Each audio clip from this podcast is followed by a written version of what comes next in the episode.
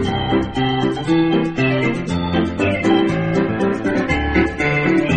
T 迎新机。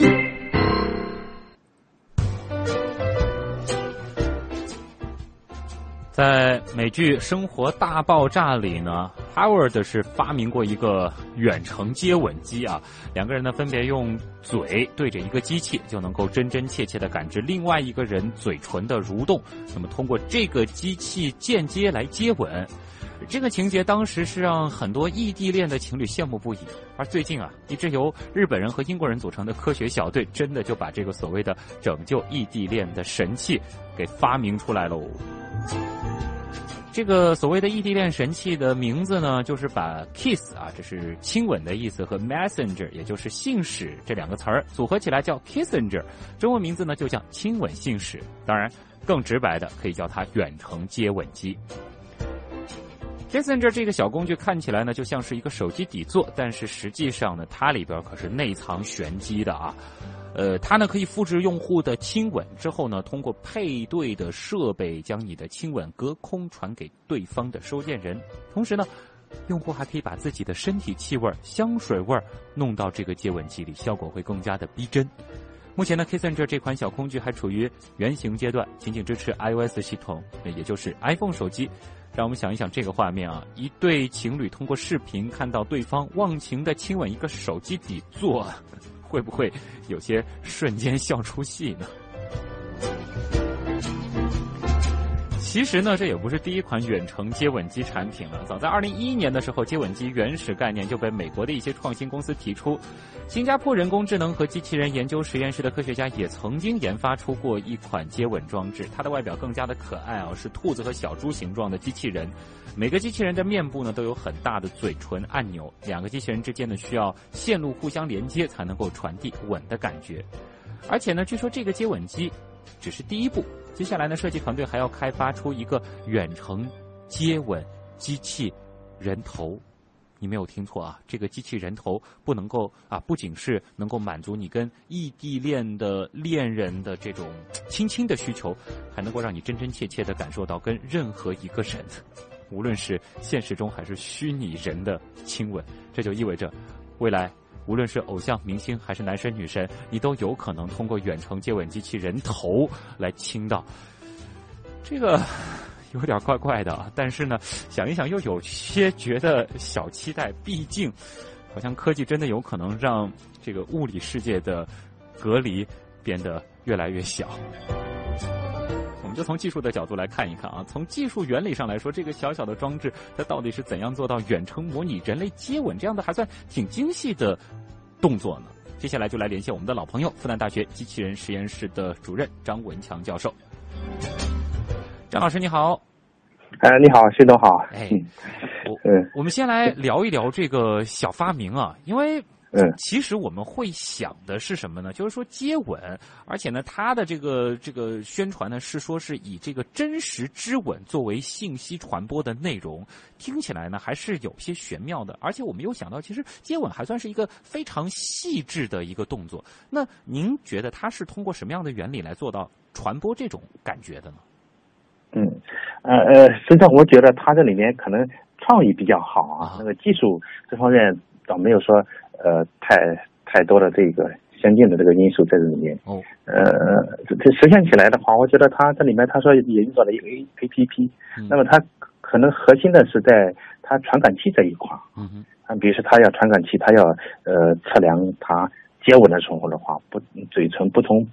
部位的这个力道啊，嗯、或者说呃要把这个信息我要采集下来，然后再、呃、传输过去。到对方的那个手机 A P P 上面啊，它当然是 A P P 是一个连连接的这个工具，在对方的 A P P 上面的话，它再把这些数据的话再重建啊，那个对方的话再回回给它这么一个力道的相关的呃模拟的这个逼真的这一种稳的这一种感觉啊，我觉得呃我倒是比较比比较看好它这个创意啊。就这个创意是非常出彩的，可能说它的这个呃技术倒并不是说用了什么黑科技。啊，对，前呃前一阵我们不是也提到过微流控嘛？嗯、啊，呃，当时是把它八爪鱼它那个、软软机器人那里面，啊，对，软金城那里面的确是有嗯嗯这个微流控这个技术是呃比较先进的。那么它这一块它呃用到一个传感器这个信息，你比如它这里面我们它它好像那个材料里面是提到说，在手机 A P P 上我就稳一下，是吧？那么稳的这个东西可能就在手机这个屏幕上。那么我这个屏幕呢，而且这个屏幕的这个区域啊，它规定了哪一个区域，我这个区域里面我来给你采集一些信息。嗯。啊，我现在看到的它的这个设备呢，感觉上啊，就像是一个这个印泥，就是它接在这个手机的下边，就是一个软软的一个区域。我现在这个通过图片呢，就觉得可能就像是我们的嘴，如果说是个图章，可能就按在这个印泥上。当然，可能它这个下边会放更多的一些这种小的传感器。对，啊，它就是这个传感，呃，那个感知这个单元可能要比较巧妙一点。嗯啊。然后在对方，也就是说这个信号的这个输出方，就是把这些感知的信息，然后反向输出成这一个一个具体的一个动作。嗯，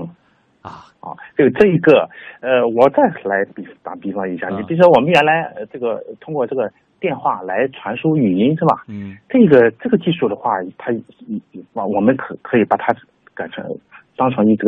这个语音传输的革命啊，这里面使用到一些非常先进的这个技术。对，那呃，它这一块来说的话，我觉得倒倒没有过多的这一个。嗯，哎，那么像这种实在的这种感觉，哎，甚至是我们在脑洞大一点，就是比如说是要传递一种这种触觉，我们或者说是非视觉和听觉的这种信息，是不是在这个呃现在的这个技术上还算是比较呃可能会更多关注的一些点呢？呃呃，应我觉得应该比较成熟的，已经成熟了。它怎么对相对成熟？它把这种我们传传输这种数字。或者传输相关的这种文本也好，或者说传传数字这个信息来说的话，它那个还是非常成熟的。嗯，那么我这个无非是我要把这个数字再来进行这个解码也好，来进行这个嗯解释出来，然后再用物理的这一个反馈信息反馈出来。哎，这一这一块来说的话，倒也是那个。忽然意识到，它的这个实质其实类似于我们远程操控一个机械手。啊，也可以这么说啊，只是说手换成了舌头，然后那个换成了这个接吻机啊、呃。其实这个原理上的倒是，其实已经在之前有很多的这个技术已经能实现了，重在这个创意啊。对，呃，当然呢，其实我们也看到啊，有人说了，这个除了恋人啊，其实家人之间也可以用接吻机嘛。比如说父母出远门，难以和年幼的孩子相见，其实也可以亲亲来表达一下爱意。那么这个传输吻的装置呢，将会帮助人们牢固彼此之间的这种羁绊啊。那么除了远程接吻机之外，我们也看到现在很多的这种智能的这种这个设备啊，它的这个开发呢，好像更多的会去考量一个，就是说人的情感需求。当然，其实如果再具体到机器人的话，我们也会看到会有一些就是情感类机器人的方向出现。那么在曾经的节目当中，其实我也和这个张老师您聊过啊，就是说人工智能呢正在或者说即将取代某些人类的工作，但是呢，好像您也提到，就是在表达情感、创意等方面，他们似乎还远达不到。那么在二零一七年啊年初，我们就看到这样的一个小装置，当然它不能算是这个人工智能，应该算是一个传输设备。那么如果说上升到整个这个智能这一块，对于情感类、交互类的机器人开发、呃、会有更多的这个关注吗？或者说他们会有一些新的突破吗？对，呃，徐总您的确是提到这么一点。现在来说的话，像我们机器人也好，像一种嗯交互也好，就情感，或者说我们把它称为这个，用计算机来说的话，我们把它称为这个情情感计算，它的确是一个方向，或者说它就是我们未来人机交互里面非常重要的这么一个一部分啊。那我们打个比方，我也也是按照我们目前我们正在研究的一个嗯项目，就相当于说我们小孩子或者我们人来朗诵诗诗歌的时候的话，他会把这个诗歌啊，它到底是呃嗯什么有感情的，或者说到底愤怒的，还是嗯高兴的，还是各各种各样的，它是有情感表达的。然后呢，还有一块来说的话，我们人啊，你比如说这一个诗歌，它是一个非常激昂的哈，那你就用激昂这个语调把它来朗诵出来，是。那么它是一个抒情的，那么你就用舒缓的这个语调把它来做出来，就这里面就用到了一些情感计算。但是目前来说的话，机器人或者说我们整个的这个人工智能啊，在这一块还没有像我们人类来理解和表达的，这里面还有一个很好表达，表达的这么好。张老师，你们的研究其实现在直指像我这样子的人的工作的这个饭碗啊！我们之前和这个同事在讨论的时候，还在说，就是说这个机器人到底有没有可能这个取代像我们这样的这个播音员、主持人呢？那可能像我们在表达的时候是带着情感的，而现在其实学界也就是在主攻这个方向了，就是想让它不仅仅是读字，还能够带着情感的来读。对，对，就是说我们现在，也许我们明年啊，我们目标是明年，嗯，明年我们给。给机器人一个诗歌，就给他一个文本。那么这个诗歌呢，它到底是一种什么样的这个情绪？我们需要机器人是把它来用这一种情感的这一种要素，把它来表达出来。这是我们实验室里面在做的一一项工作。谢谢张老师给我提供了一个重要的信息啊！这个我得更加努力来提升自己其他方面的能力了。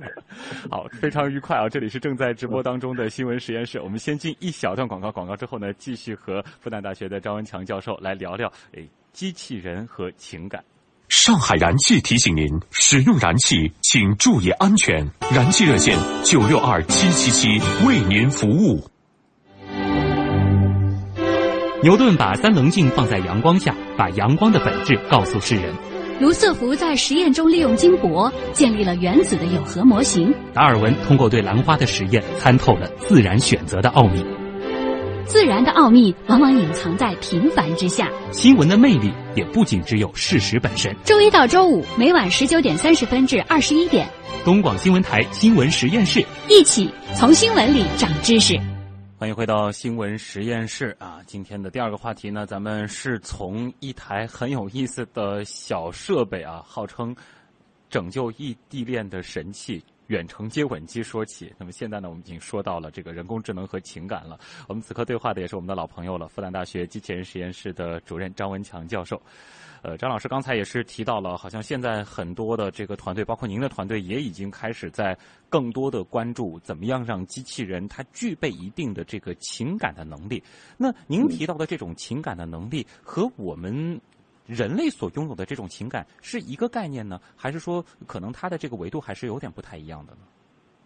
呃，就是说我们希望像人一样具备这一种情感啊，就是我们一直在提这个情感计算，或者一直在提这个类脑计算，就相当于我们如何来跟人一样的话来进行这个思考，来表达我们整个的这个情感，或者说有情绪啊，我们说人也是有情绪的，但是呢，现在又很难了，就目前来说的话，大多数是采用一些单一的这个方式来进行这个表达。你比如说，呃，日本有科学家他在做，呃，我来表情，我这个表情来模拟这个人的这个到底是高兴也好，愤怒也好，那么悲伤也好，这一种情绪或者这一种情感，那么这是一种方式。那么刚才提到说用语音呢，也是另外一种方式，就我们呃很难。啊，我们像人一样的话，我人我除了这个语调来变化，那我除了这个表情来表现出我这个欢乐或东西，那我们可能还有其他的这一种，你比如说我是不是会呃什么会流泪啦、出汗啦啊，或者说我会不会来做一些非常激烈的这个或者高兴的这种肢体动作呢？嗯、这个人的这一种表达的情感或者表达这个情绪的这种方式啊，太丰富了。那我们如何让这个机器人来表达，或者让机器来表达的时候的话，就很难模拟，往往是单一的或者几种方式来表达出来。您提到了一个很重要的信息，就是说情感的输入与输出，其实它的维度特别特别的多，嗯、除了语言、表情以外，可能还会细致到一些，比如说生理信号啊，或者说一些细枝末节的这种我们说微表情等等，其实它都是与我们所感知到的这个情感的同时，它释放出来的各种各样的信息。对，哎、呃，您刚才提了，真是两块。第一个就是输入哈，嗯，就我们怎么来把这种情感的这个因素来把它这个信号信息，呃，能很好的把它来呃什么来表达出来，或者说把它来提取出来的时候的话，那、嗯、这里面呃就很多要素了。你刚才也提到说，我用视觉也好，我用语音也好，那我是不是还用到一些其他的这种嗯生理的这种信号也好，那甚甚至于我们说是不是嗯它这个脑电波也好，它的神经这一个元素也有不一样，这就是输入。那么中间可能还有一个呃处理啊，这个分析啦，这处理这个过程。您刚才还提到另外一个，就跟我们这个接吻机就比较这个对应上的这个输出。嗯，就我怎么来把前面的那个要表达的这个东西，呃，这个信息的话，我用很好的这一种嗯手段把它来表达出来。嗯，就接吻机就是一个手段，就是一个装置，我把我这个吻的这个力道也好，嗯，那么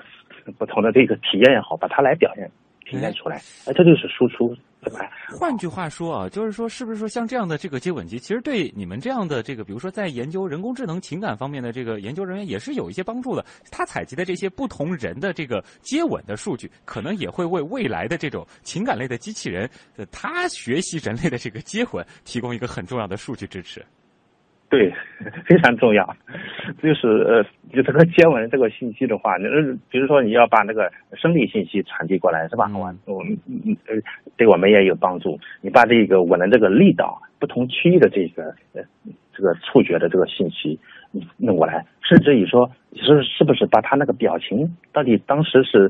高兴的呢，还是一一种悲伤的呢？这一种表情信息接提流。传输过来的话，那我们再结合起来，再来做一些分析，那可能对于你后面的这个表达，或你后面的这个体验，我们说互联网一直在提用户体验啊，对，就用户体验这个层面上来说的话，我是不是能提供一些非常好的啊？这个是有帮助的。嗯，因为如果真的要让机器人感觉不那么的生硬，或者说是让它有温度。其实人的这个感觉啊是非常非常敏感的，哪怕有些许的不一样，我们也会觉得好像它有点假。一旦假了，所谓的那种情感，所谓的那种温度就会瞬间消失。你刚才提的这个太好了啊！嗯、就我温度啊，就我们我我对我们研究生来说的话，我们给他们提到说，一定是要做有温度的研究。就人工智能的话，它就是相当于来说，我是一一个有温度这个技术，嗯，怎么来表达这个温度？那么情感啦，那么各种各样的这种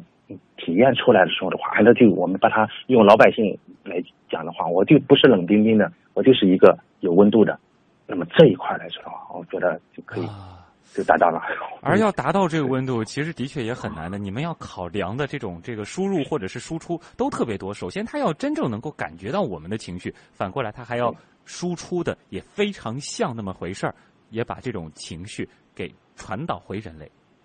哎，就是输出这一个层面上来说的话，就是呃，就每一个细节哈、啊，都是一个研究的这个领域。你比如说，我知道他们日本。日本人哈、啊、做了很好多年的这个研究，就是怎么来把这个面部的这个肌肉啊，嗯，就用了很多很多这个机构，比如说机械的这种方式，其他电子元器件的这个结合起来，怎么来把这个悲伤也好、愤怒也好、高兴也好，把他这几个表情来表现出来的时候的话，他就研究了好多年。这是从从机械这个层面啊，或者是从机械这一个专业这个层面上来说，由学者来进行这个、嗯、研究。那么从人工智能这一块，那就可能提到说，我从视觉啦，那么从声音啦、声调啦，那么这些就从哎这里这里偏计算机这个领域里面，他们也有很多人在研究我怎么来输出，怎么来提供这一种非常好的这一种体验啊，真是不同学科。哎呦，也不同的这个点，这样一个交叉其实也很有意思。反过来，我们在探索怎么样让机器或者说人工智能具有情感的这个路上，也是回过头对于我们自己为什么能够表达出情感，或者说感受到情感，也是一个全新的、更深层次的一个认识了。对，呃，所以说除了呃呃呃工科哈、啊，理工科，那我们可能还要牵扯到我们是不是把社会学的。或者把人文相关的这个知识再融合进来，再结合我们用用工科的这一种手段把它来实现起来。所以说这是一个多学科交叉的这么一个嗯领域。还有一个小问题啊，就是说这样的这个情感类的人工智能，如果说它真的发展起来了，它对我们未来人类的这个生活到底是起到一个什么样的作用呢？嗯。嗯，就是刚才提到说啊，最重要的啊，还目前这个阶段来说的话，它就是来解决人机交互里面这一种手段，或者来提高我们用户体验的这么一个非常好的这么一个嗯手段。就是你有情感了，嗯，那么你有情绪表达了，那么你就显得我这个不是一个冷冰冰的这个机器了，它就是一个非常有温度的这个机器了。那么这样的话，那么我来我再来把这个机器再来跟人交互的时候，它是不是一个伴侣呢？更像是一个朋友了，而不仅仅就是一个助手、哎、那么简单。对，对对对。这个的确很重要，当然更进一步，那因为他能够有这种感受情绪和表达情绪的能力，那可能也能够在更多的场合，呃，进一步的我们说解放我们的这个生产或者说劳动了。对，他是不是两方面啊？对，会不会将来把我们我的职业给弄掉？这个脑洞就比较大了。好的，再次感谢我们的老朋友复旦大学的张文强教授给我们带来的分享，谢谢您，再见。好，再见。嗯。好了，今天的新闻实验室就是这样。本次节目监制郑源自旭东，编辑王威乐、谢金晨，我是旭东，咱们明晚接着聊。